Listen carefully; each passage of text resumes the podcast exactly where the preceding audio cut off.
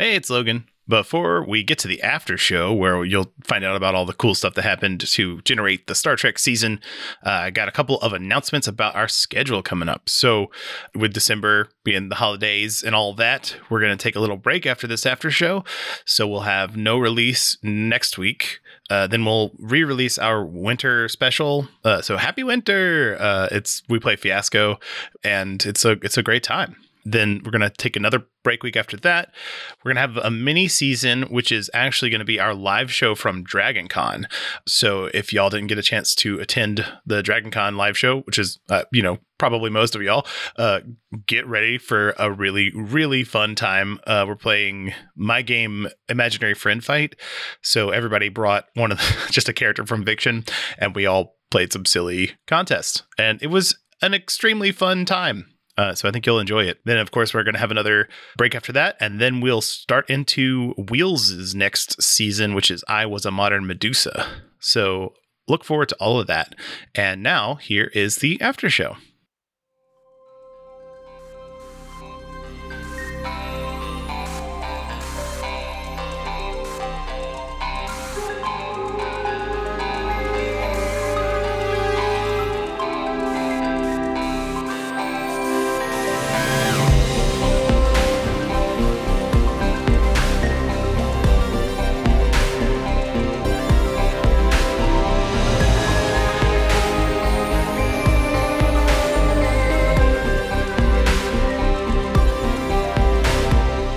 Welcome to Very Random Encounters, a show where we play pen and paper RPGs in which we've randomly determined as many things as possible, including characters, villains, names, places, and other Star Trek cool neato stuff.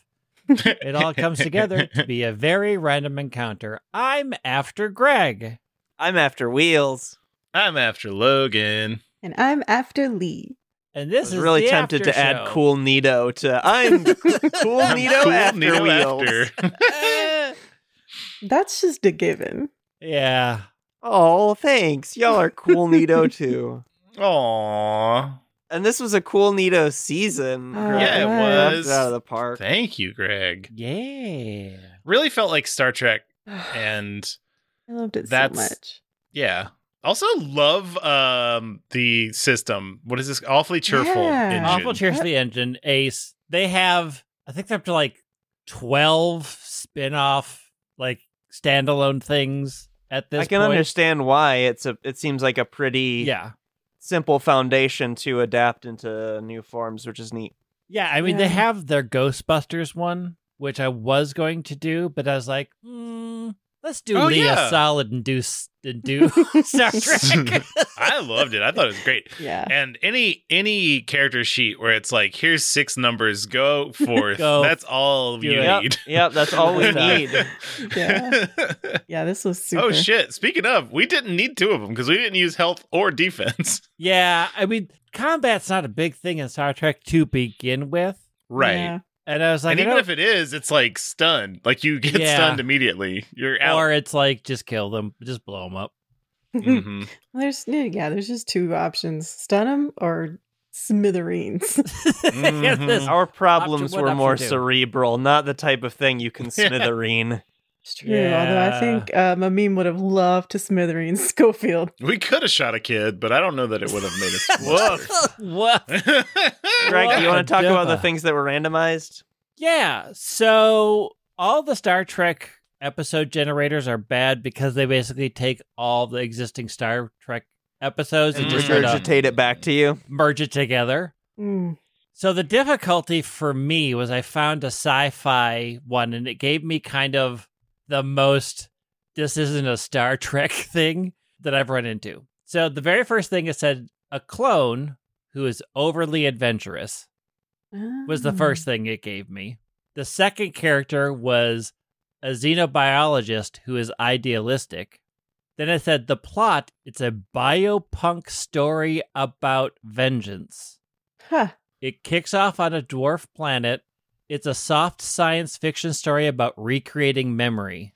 I There's like a soft space science reg fiction. with a looming prospect of zero population growth. Huh. Oh. Yeah, the way you that did it. you squared that circle really makes Yeah. sense. It's, uh, yeah. Yeah. It is a that is a cool narrative that you weaved out of some bits and pieces there. Uh, yeah. you really made that Very puzzle cool. come together in a in a really neat way. Yeah, so the difficulty was like Star Trek doesn't really do clones or biopunks. So I knew it had to be out in the outer reaches somewhere that also was a planet, but also had a spaceship, a space station around it. I'm like, okay, so these are all things that need to happen. And who is this clone and who is this xenobiologist? And I then I was like, okay, well, the clone is clearly the biopunk feature, but just making a clone of a human isn't biopunky. So that's where coming up with the combination of human alien and giving the kid this bio extra advantage sort of kicked off everything. And then I was like, okay, well, what's the bio advantage? And that's, I've been reading a lot about the difficulty around what exactly free will is. Oh. because it's so difficult to differentiate where external stimuli and our internal processes separate. And yeah, there's, like, a lot of fraught stuff in that general sphere of inquiry. Yeah. yeah, a lot of is like- problems. you can't be aware of all the things that went into making you deciding to make that decision. And we also know that the thought to do the thing comes after us starting to do the thing. Like this is a thing they've studied. So I was like, okay, so what if they could just see time and all of the little things that go into it? And what if in that they were able to like nudge things towards the end part that they wanted? And that was the genesis of this story.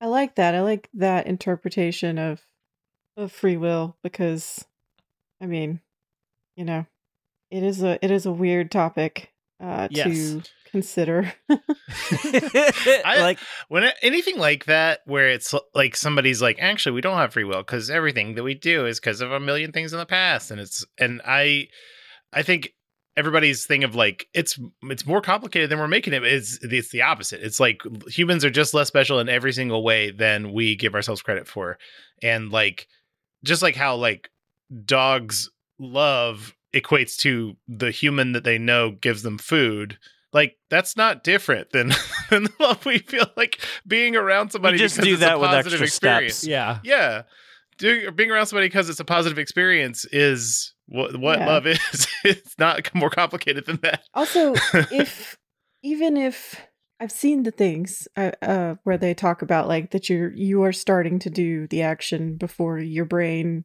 informs you that you're doing the action, but I still just think like okay, yeah, but but my subconscious, even if it's not my awareness, my my me, my subconscious decided to do it. That's still me. Yeah. Yeah. It's fine. Mhm. Yeah. It I mean, I don't have to be aware.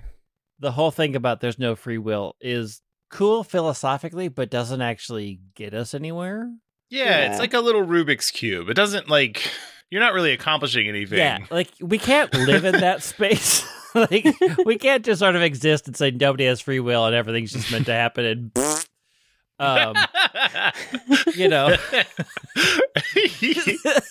but I wanted to sort of play with what does that look like practically in Mhm. the sort of weird sci-fi setting. And I wanted to sort of touch on it and play with it and mull it around and say here's the society that was both that both greatly benefited from it and also was greatly greatly damaged by this very same thing. Yeah. How did you end up with the Volmids and Odorians in particular, like their appearance and their relationship and that sort of thing? somewhat randomly, I was like, give me two weird space things. And one was like, they're small, and the other one's like, they're big and golden. And I'm like, all right. right. Go from there. And yeah, also, that's how you get there. the thing is, I kind of wanted to, you know, there was like, it's a very Star Trekky thing to run into a culture and then in, to put our morality onto that culture and try to judge that culture by our morality. And so, Mm-hmm. like, I wanted to play with the idea like, there is this race that seems subservient, but they have been in control the entire time. Yeah, it's interesting. And, like, when people run into that and when they run into those ideas, and it's like, this is I have seen this played out so many times. This is what's happening, but it's kind of not. So yeah, just sort of what was like, okay, I needed to also get into this story about why this society is broken and and how it broke and then why they would reach out to this person to make this happen and all the stuff that goes into that. This is just sort of like the on the rolling through the Star Trek universe of how do you take this federation who has a, a bunch of rules and give them just a completely outside of their purview society, one that existed and just destroyed themselves. And what does that Yeah. look like? And that felt really star. I felt like a really Star Trekky take on this plot line that I was given. yeah. I thought it was uh, very successful. I could definitely see it being a Star Trek episode. Yeah. Do we want to talk about our characters? Yeah. Yeah. Any takers, or should I start? Go for it. Y- yeah, it looks like it's you. Cool. I admit I had some struggles in the first handful of episodes. I mean, to a degree, that always happens as we're figuring our characters out, but and also struggling with the voice a little bit. Took me a while to settle into it, but uh, also just because I didn't know Star Trek, um, besides just some passing familiarity with a few of the movies. So, a- and the the fact that the personality that I personality trait I got was greedy and tr- trying to figure out how to be greedy in a world uh, that works like Star Trek kind of felt like battling against the tide for a while, and it took me a while to like really get that figured out. But once I did, and I settled into Maho, I thought I really enjoyed the arc I was able to bring her on, particularly with uh, her relationship with um, Osric Jr. Because you know, going into that last episode, I didn't really have the holistic view to realize that I was already setting up that arc to the extent that I was, and that all I would need is one final scene to kind of bring it home. But it came to me in the middle of that recording, and I feel like it really is a nice bow on the arc of a character who is not a good person by most measures, but is still like a satisfying growth for the character while she remains true to the things that Mhm. make her endearingly a bad person. Yeah. Yeah, I, I enjoyed doing that. And I also I thought she was funny. I thought she was a fun character to Yeah. play. Yeah. Yeah, She it's one thing that around. that Star Trek rarely touches on is what is it like to be a civilian? And they touch on it every once in a while. but Yeah. they really don't look at like that society is everything's free because you're in the military. But for those of you who aren't, It's wild to me because I simply would never join. So I'm like, what but what is it like for everyone else? yeah, But, like, and there's Why not don't they lot- just replicate a replicator? Like, why? I don't know, but you, you Yeah. Yada, see yada, yada, something, something they- complicated. Yeah, where they go to like colony planets that are struggling. They don't give them replicators, which was kind of Nope. why Cug was like, "Please, please, please, please, please, please make sure you take enough things that if your ship breaks, you can fix it because no one's going to Yeah. help you, and there is yeah, so much can go wrong." they did have a slight advantage on knowing when things would break. However, Yeah. That's true. I think that's it for Maho. Um, I think she's a pretty simple character, but I had a blast playing her, and I thought she was a a, a, a nice slot in with the rest of the party. Yeah. yeah. I think Cug was pretty simple too, really. He didn't, there just wasn't a lot. I think my guiding principle for Cug was just he loves his friends and he loves being a captain and he loves exploring and he loves caffeine. and that's it. But he's, I, I, I wanted to keep the thing. So, like, you know, he had the, I'll never remember the words, but, uh, the little fear tentacle things. We didn't get Threat ganglia. Yes, Yeah. there you go. We didn't get It's such a specific phrase that that is like the one thing I will remember from this season forever. we didn't get super into it during the season, but I had Cug keep them because it was kind of that um the thing that Star Trek touches on in at the very least the original se- series and Next Generation where they kind of talk about it, would Spock be a good captain without emotion or would Data be a good captain? mm-hmm. Like, do Oh. you need that to be good at doing it, or can you just the rational part of you, can that make a good captain of a ship? Uh, which, like, dumb question because Vulcans have ships that they run. They have Right. captains, but whatever. But it was kind of that where it was just like he never wanted to get rid of it because he felt like that kept him on edge. Like it gave him a that adrenaline, you know, just the, the Yeah. Mhm. yeah, Yeah, I mean, fear serves a purpose for sure. hmm yeah, It would be uh, somewhat freeing to not feel fear at all, but also like like you'd get in so many bad spots. yeah. Well, it's like the um people that can't feel pain and they tend to die young Mhm. because they just get into so many Yeah. bad situations that they don't realize. Um, so it's kind of like that. So that was Yeah. fun. And Cug has the benefit of also being quite a good at being reasonable through situations that he would nor- that a normal person would be afraid in. Even though he's still got the threat ganglia, he's also got a solid footing under him. I feel Yeah, like. yeah. And I liked the idea of him just really, really liking Mamim and Maho, and like because they they were so different from each other, and they were both so Mhm. different from him. Mm-hmm. But he like he would have fought anybody that dared say anything bad about Maho or try to do anything to her. Like he he just would. I not love have their been down. dynamic, all three of us, for Yeah. that for that reason. Yeah. But he's like, I know she's gonna do some shit, but like, whatever, it's fun, and she's a good person actually, even if she doesn't think so. He was he, I think he just wanted to hmm. play Starship Captain with his friends. I think that was the only thing Cug. wanted. Yeah, that's cute. Yeah, it is. Yeah. It's a valid, valid reason Yeah. to do that. I would too. and then shit got real, and he was like, "Man, I don't know how to do any of this. this is Dumb and bad, but I'm gonna eat these nuggies." oh hell yeah! You ate him, no. Left no crumbs. Like, What a wild episode. that was fun. yeah, truly. So, yeah, it was so that's- funny. Like, I was laughing a lot editing it. So I, I hope listeners. I hope, Also yeah, I hope laughed. people enjoy. Yeah, I think that's all for Cug.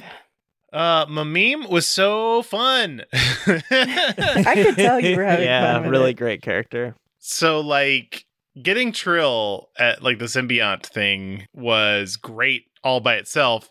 And then I just rolled up a random other species to be, and it was Vulcan, and I was like, oh my god, this rule. Yeah. Really cool juxtaposition. yeah, especially since my like trait is impulsive. Yeah. So like I was supposed to be an impulsive Vulcan, and Yeah. like obviously that's all the T seed influence because Mamim is not impulsive. But man, it was so it was just great. Like y- it's funny, um, like behind the scenes, I was like, I don't know how I'm getting like T seed in control for a while, but I would love that, Greg, if you could make some Star Trekky reason to get T seed in control. And he was like, Don't oh, worry, fam. I got you. It was literally the night we were recording that episode where I switched over and I was like, Oh, what Oh, wow. convenient. Yeah. Amazing. yeah, it just worked out great. So I I don't know. I those are like like the the weirdness of a Vulcan and I I think that's really fascinating like how they're quote unquote 100% logic like but then they have like divorce rituals where one of them kills the other one and yeah, that yeah. that doesn't feel logical to me um Look, they made some choices back in the '60s when all that was written, and they're like, "Yeah, work it in." Yeah, but I mean, even even still, like it, it like that's I I think that's good that it's part of it because Yeah. part of Vulcans is like they think that they're they got it all figured out, you know. But the the Mhm. real lesson there is like nobody has ever had it all figured out, Yeah. Right. and and it's dangerous to to assume that you have. But yeah, I I loved playing Meme and T Seed, and I felt really good about just like weaving in and out of them the voices. Like it just You're a natural. naturally, Yeah, yeah, naturally great. happened. At whenever, like whenever Yeah. I was experiencing something that it's just, I was very, very in the groove of that character because I was, it was like. It just happened when I was experiencing something that T Seed was more interested in than Meme, that it was the T Seed voice, and the opposite was true for um, That's how I I, felt with uh, Jeffrey and Samia last season. It felt kind of like a cheat code to have two very different characters to pull from at any moment. A great Yeah. season to have a cheat code. True, yeah, yeah. but yeah, that's that's what I thought about playing Mimima. It was great. Yeah. Should we hit a break and then come back uh, I have with one question another before- recording? I have one question before we do that. Yeah. Yeah. So Okay. when Yeah. we were leaving the um the space station and the um Odorians and the whatever were like Volmids. Volmids, yeah. Yeah. They were like, Did you get what you need? And they were like, Yeah, we got the warp drive or whatever. Were they like Mhm. up to some naughty shit? Or were they really just like we just want to explore the universe Yeah. and we're Well, exploiting so- everyone to do it? Yeah, that was like that was their whole thing, right? The Odorians had gotten so used to just manipulating everything so they could just not have to do the work themselves. And like, oh, we'll just we'll just have really technological people come here and then we can learn their tech and we don't have to do it on our own. And so that was sort of what I alluded to is they were used to sort of manipulating things and then it got them into deep deep deep Yeah. trouble. So it it it was like a culture that can just see and take doesn't think about like asking or working together. That was just wasn't a part of their stuff. Um, you know, they had each other and that was great. And then they could just take they could just manipulate stuff to because once they had the idea of what a warp drive is, they would just manipulate all the decisions to in a short amount of time make a functioning one themselves. Right. Right. Yeah. Yeah. And that led to a whole lot of issues. but yeah, Yeah. I mean, Yeah, it's, not weird. that- Like they didn't clearly they didn't really make it off the planet, right? Like they just the the warp drive happened and they just killed themselves because Yeah. it doesn't. yeah, like the, I mean, so behind the scenes, sort of like they did the warp drive, and they also had developed technology to see what went down, and realized that once they went out into the much wider, less nice universe, they would be exploited, and that was sort of the end of that. Like, Yeah. and we're done. And also, there's these really scary Borg things out there, and that's Mhm. like the end of everybody.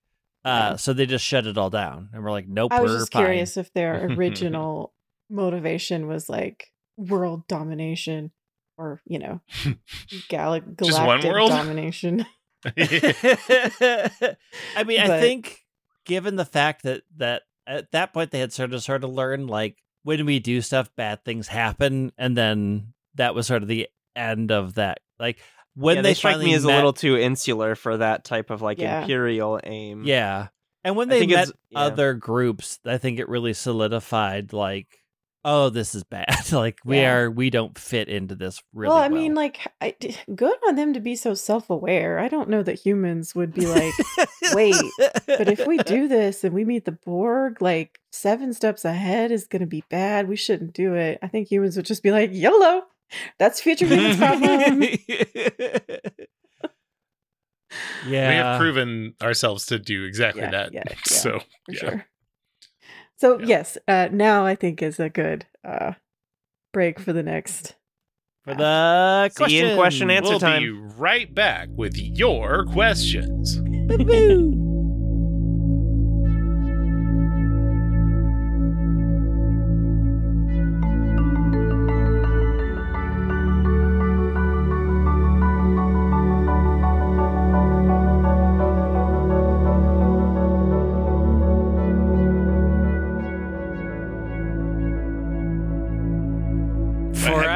been weeks, but for We're them, back it's from been our break. seconds.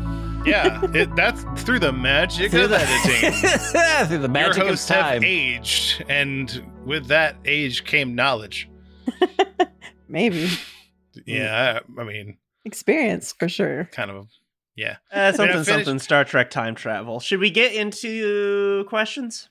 yeah. Yeah. Uh, I put them in the doc Ooh, and um, arranged them so that everyone's questions are all together. Ooh. And I'll get this party started. Yeah, let's go. Uh, Emperor Seth asks, "What's everyone's level of experience and fandom for Star Trek?" And for Greg, how is it different making a Star Trek series in a way that feels different from other space operas like Uncharted Worlds or Hmm. Star Trek? So I uh, am very familiar with Star Trek. I watched The Next Generation like as it was coming out with my dad. Like it was like the show that was on right before my bedtime. so I just have like a lot of like core memories of just me and my dad watching Star Trek and then me going to bed.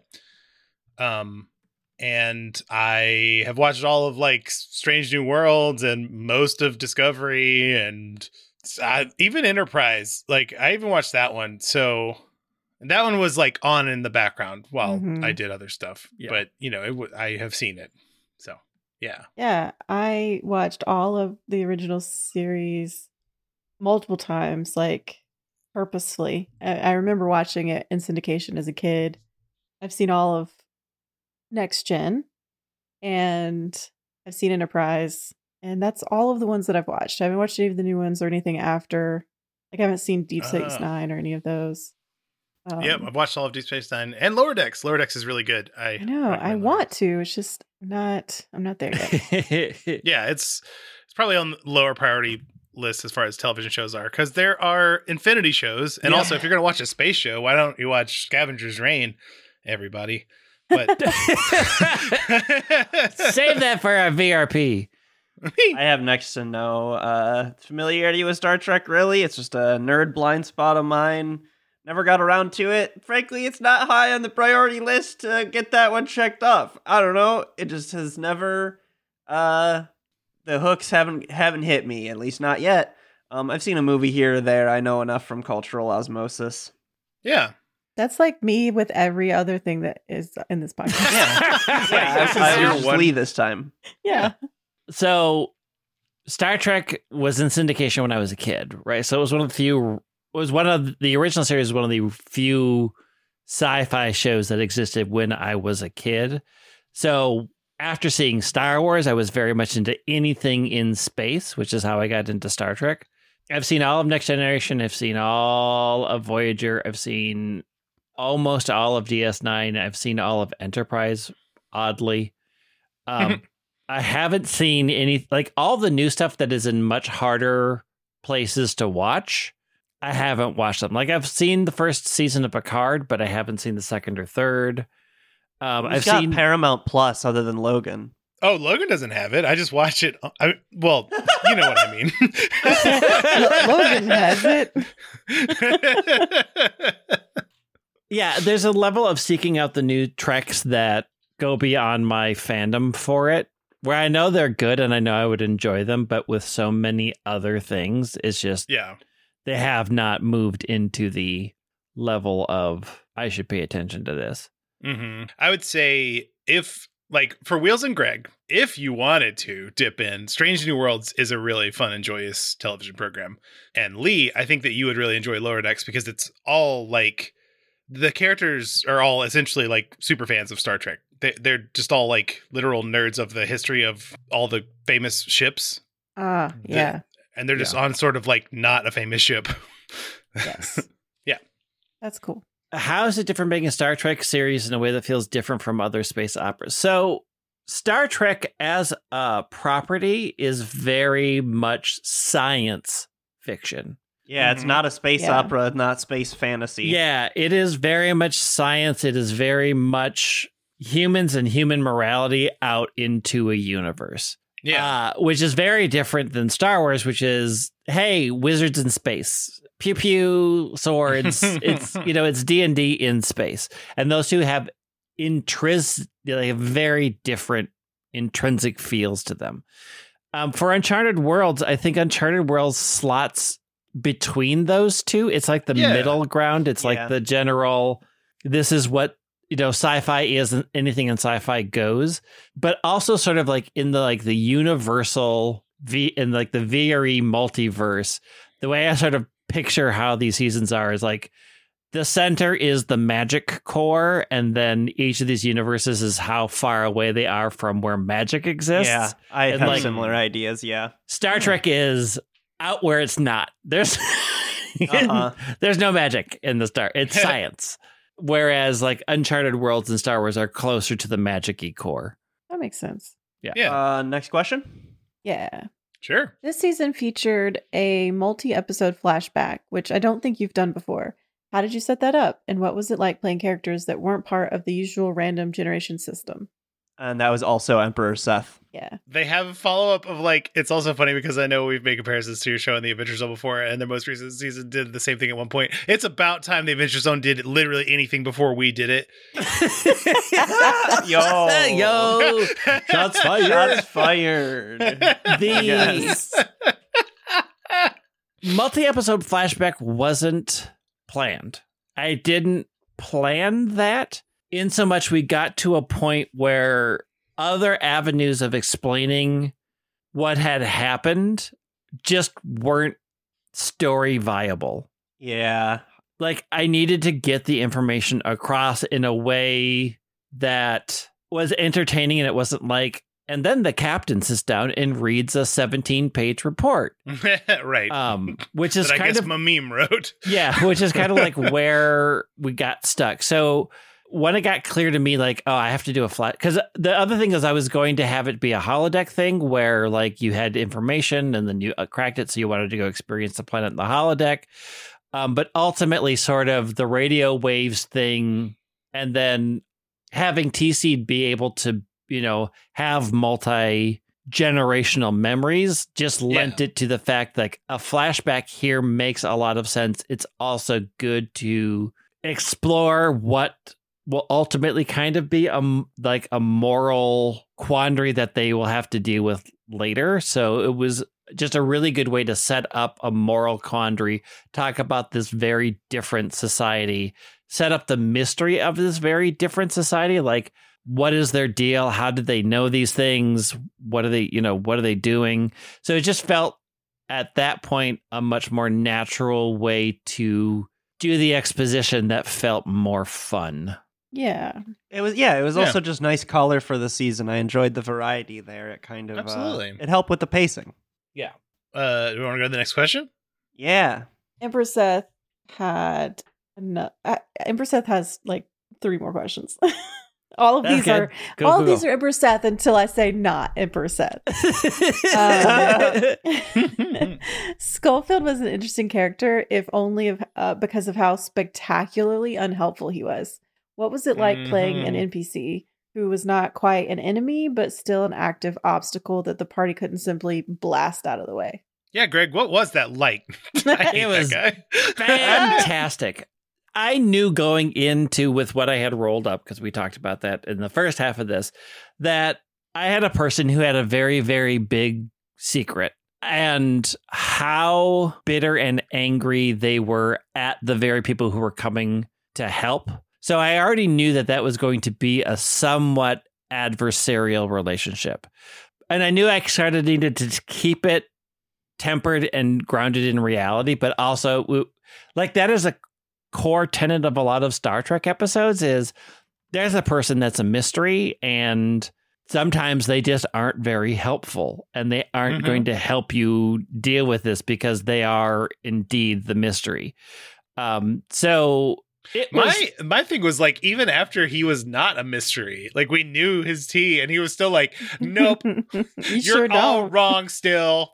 I mean, you didn't really know all all of like what do you do in a person that has that much baggage with a bunch of strangers? Oh no, I think you Yeah. played it perfectly. I just like that was that was such an interesting journey because it was like I mean Schofield was the villain, right? Like there's I mean if if you don't count the Borg because I mean they didn't really make an appearance or, or. Starfleet.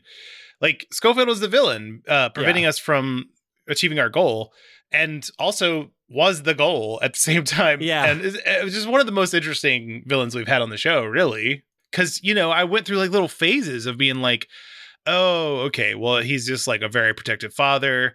And then he would say something, I'd be like, actually, still fuck you. Uh, yeah, like you wanted to sympathize with him, but really you only could sympathize with his situation, but not with him, the person. yeah. yeah, precisely.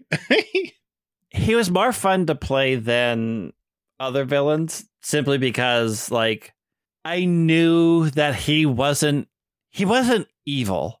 He was just yeah. broken. hmm And that's a much more interesting place for me for villains sometimes.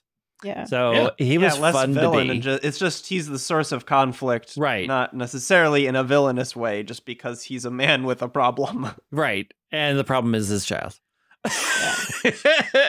And his problem was our problem, and we didn't like it. yeah. Yep. Yeah.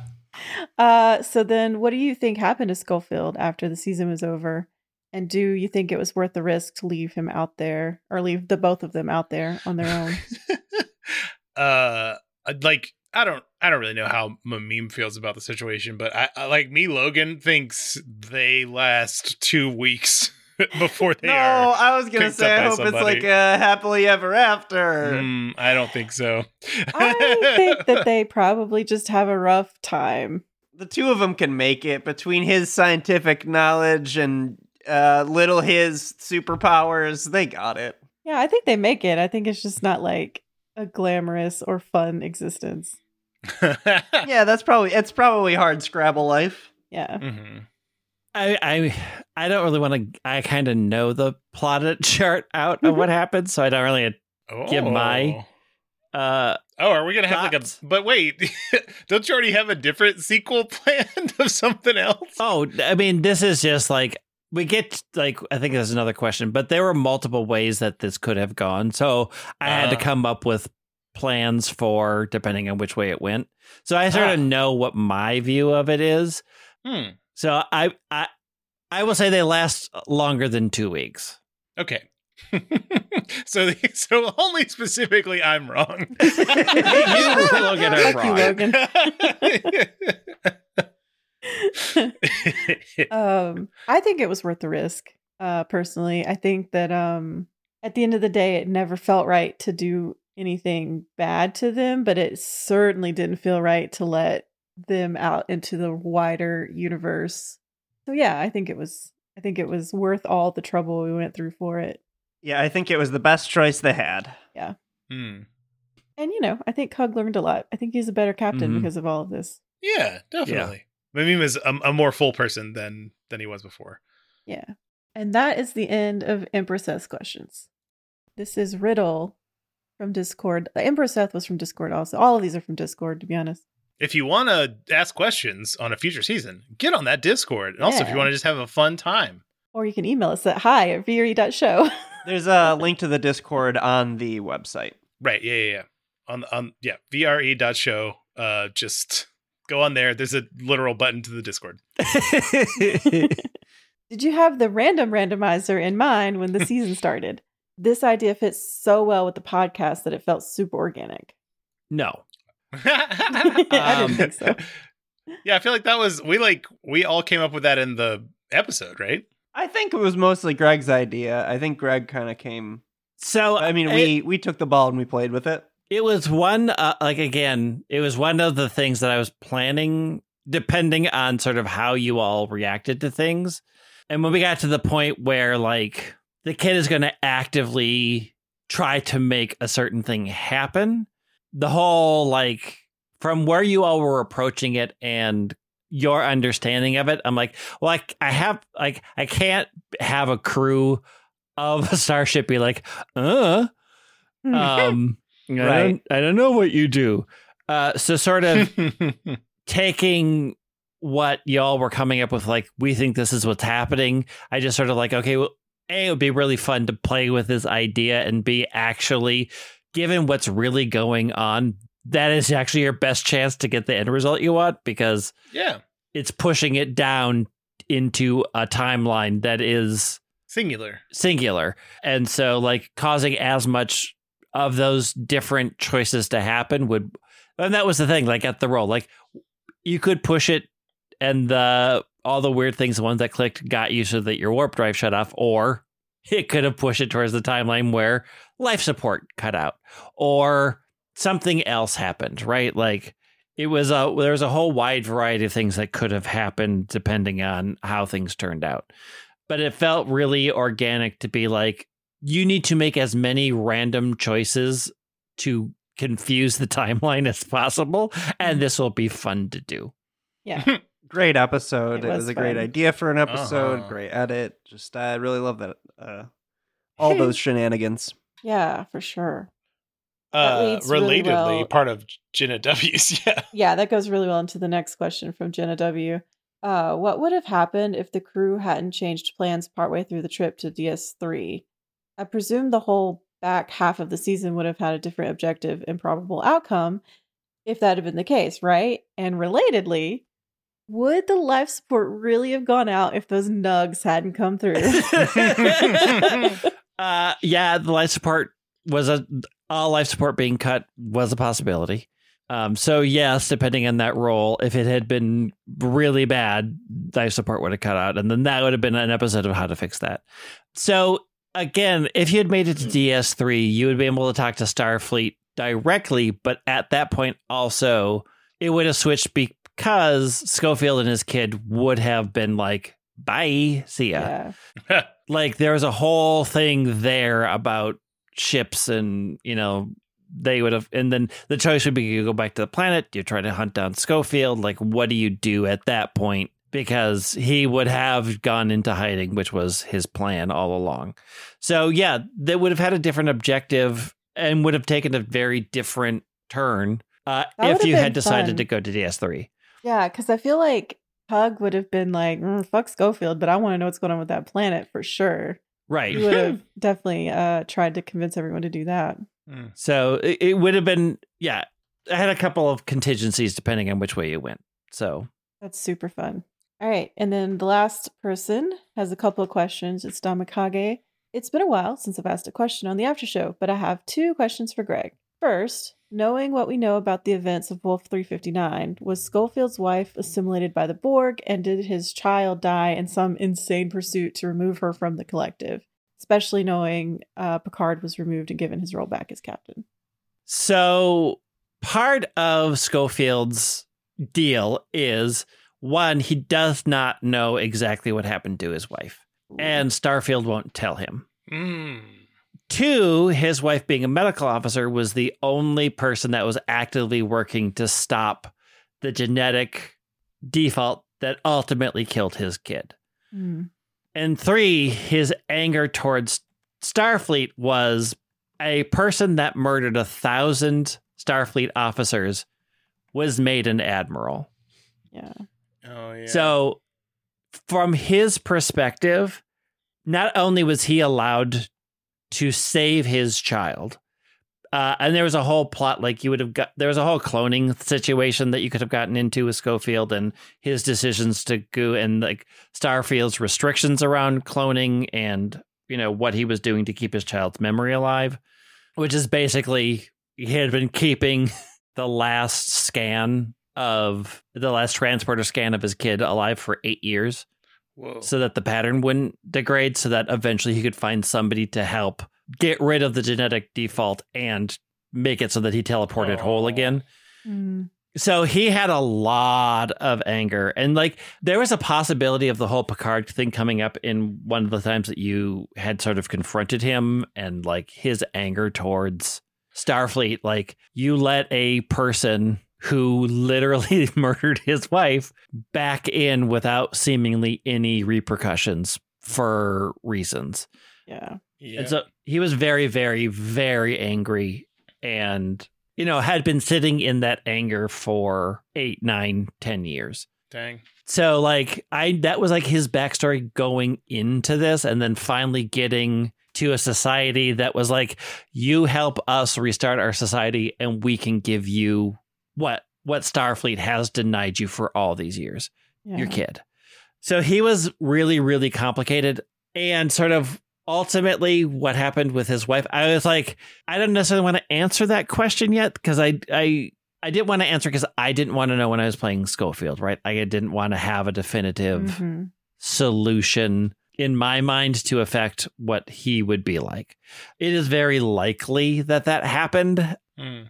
I think the threat of Borg in Star Trek is just it's a very interesting thing that they do and you know like it's a everything in the universe has to fear this thing that will you know take them into their collective and any secrets anything that they have suddenly become corrupted and used for terrible conquest Yeah. so I, it was just a good backdrop to sort of, you know, a short just Star Trek shortcut for like things are really bad.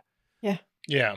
It's it's interesting that Schofield had like his his son basically had a terminal illness and he had like saved him in the tr- teleporter or transporter, whatever they're called, because that sort of like a very similar storyline is part of um Strange New Worlds. Like one of the there's there's just a few episodes where there's a child who has to stay in teleporters essentially because she has a terminal illness and she does not have much time left.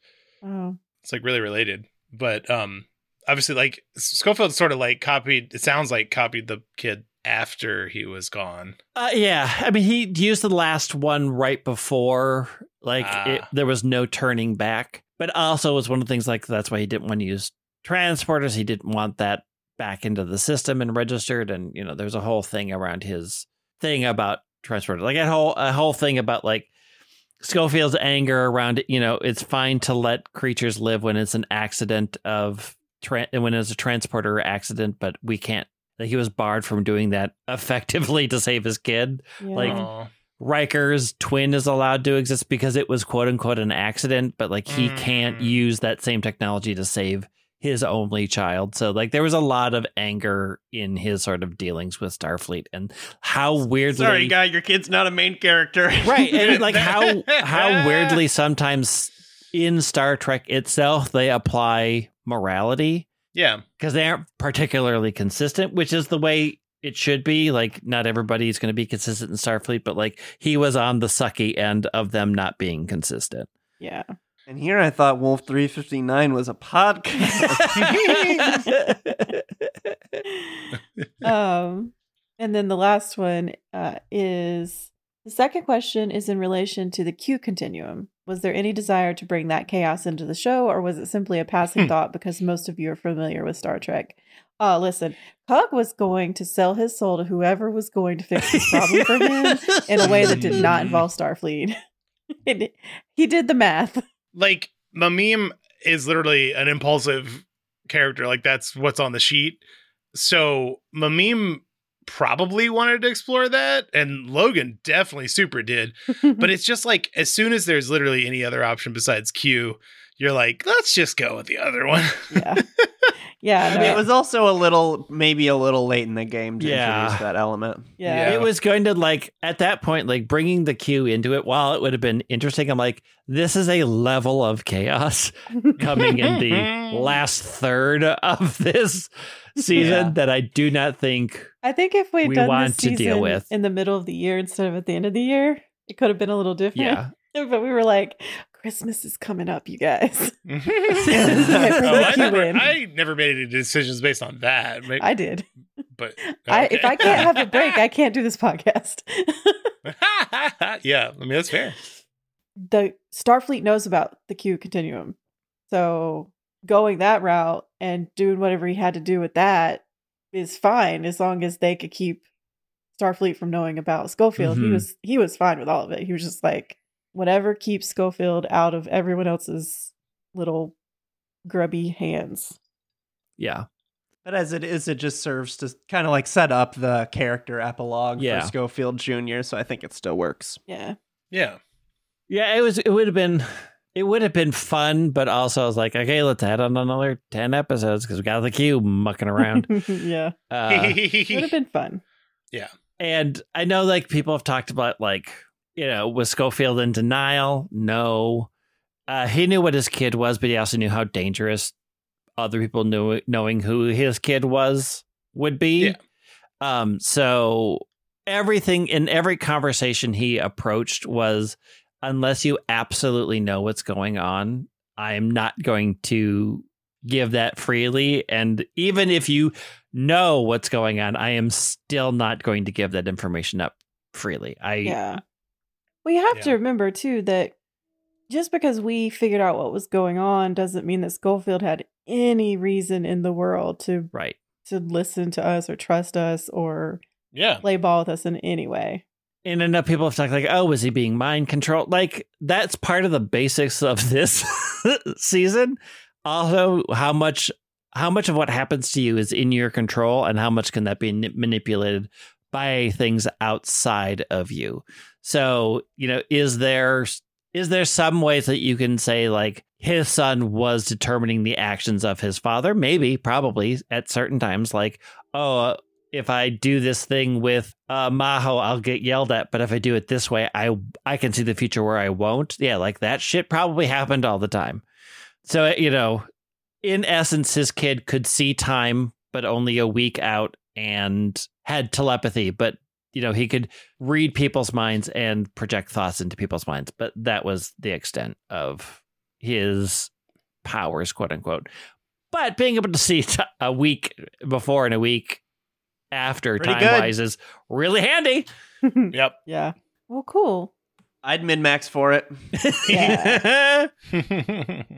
Thanks for a great season, Greg. yeah, thanks for Thanks, doing Greg. Star Trek with me. Yeah. Absolutely. I had a great time. It really felt like Star Trek. Like I think it was very successful at emulating the the feel of a Star Trek. Yeah. Yeah. And the system's fun too. I like how simple it was. I wasn't sure how well it was going to awfully work, cheerful. but it did. It love did come out good. Mm-hmm. Yeah, for sure. Hmm. Uh, did we just end this one? Yeah. Um, uh, well, well- sometimes we announce what the next season is. Oh, yeah, yeah, yeah. That's Yeah. Yeah. So ne- so next season will actually be a real nice, just like total story reset as we usually do, but there is some wider lore behind it, and that is that in my last season, Planet Cryptid, we met a character who was a ghost haunting a VHS tape called I Was a Modern Medusa. You don't need to know that for the next season, but the next season is going to be the movie I Was a Modern Medusa we're gonna do like a 70s like uh, a b horror uh leaning towards exploitation but not in the nasty ways just in the kind of lack of subtlety of it all. Um we're gonna Yeah. tell a really schlocky uh b movie story called i was a modern medusa and we're gonna use something from uh an rpg anthology called they came from the rpg anthology. It's like they came from the deep or the whatever i haven't exactly figured out which one we're gonna use but something from that is gonna nice. guide us through i was a modern medusa Nice. Yeah. Fun. I'm excited. And hey, listener, you made it this far. Thank you so much for listening to this whole season and this after show. Yeah. Seems like you like this show a lot. Maybe consider backing us on Patreon. we have a bunch of extra content over there, including sequel specials to a bunch of the old seasons. Yeah. And Yeah. a lot logan i love that you always remember to say that in these after shows All right. Well, thanks for listening. Bye. Bye. Later.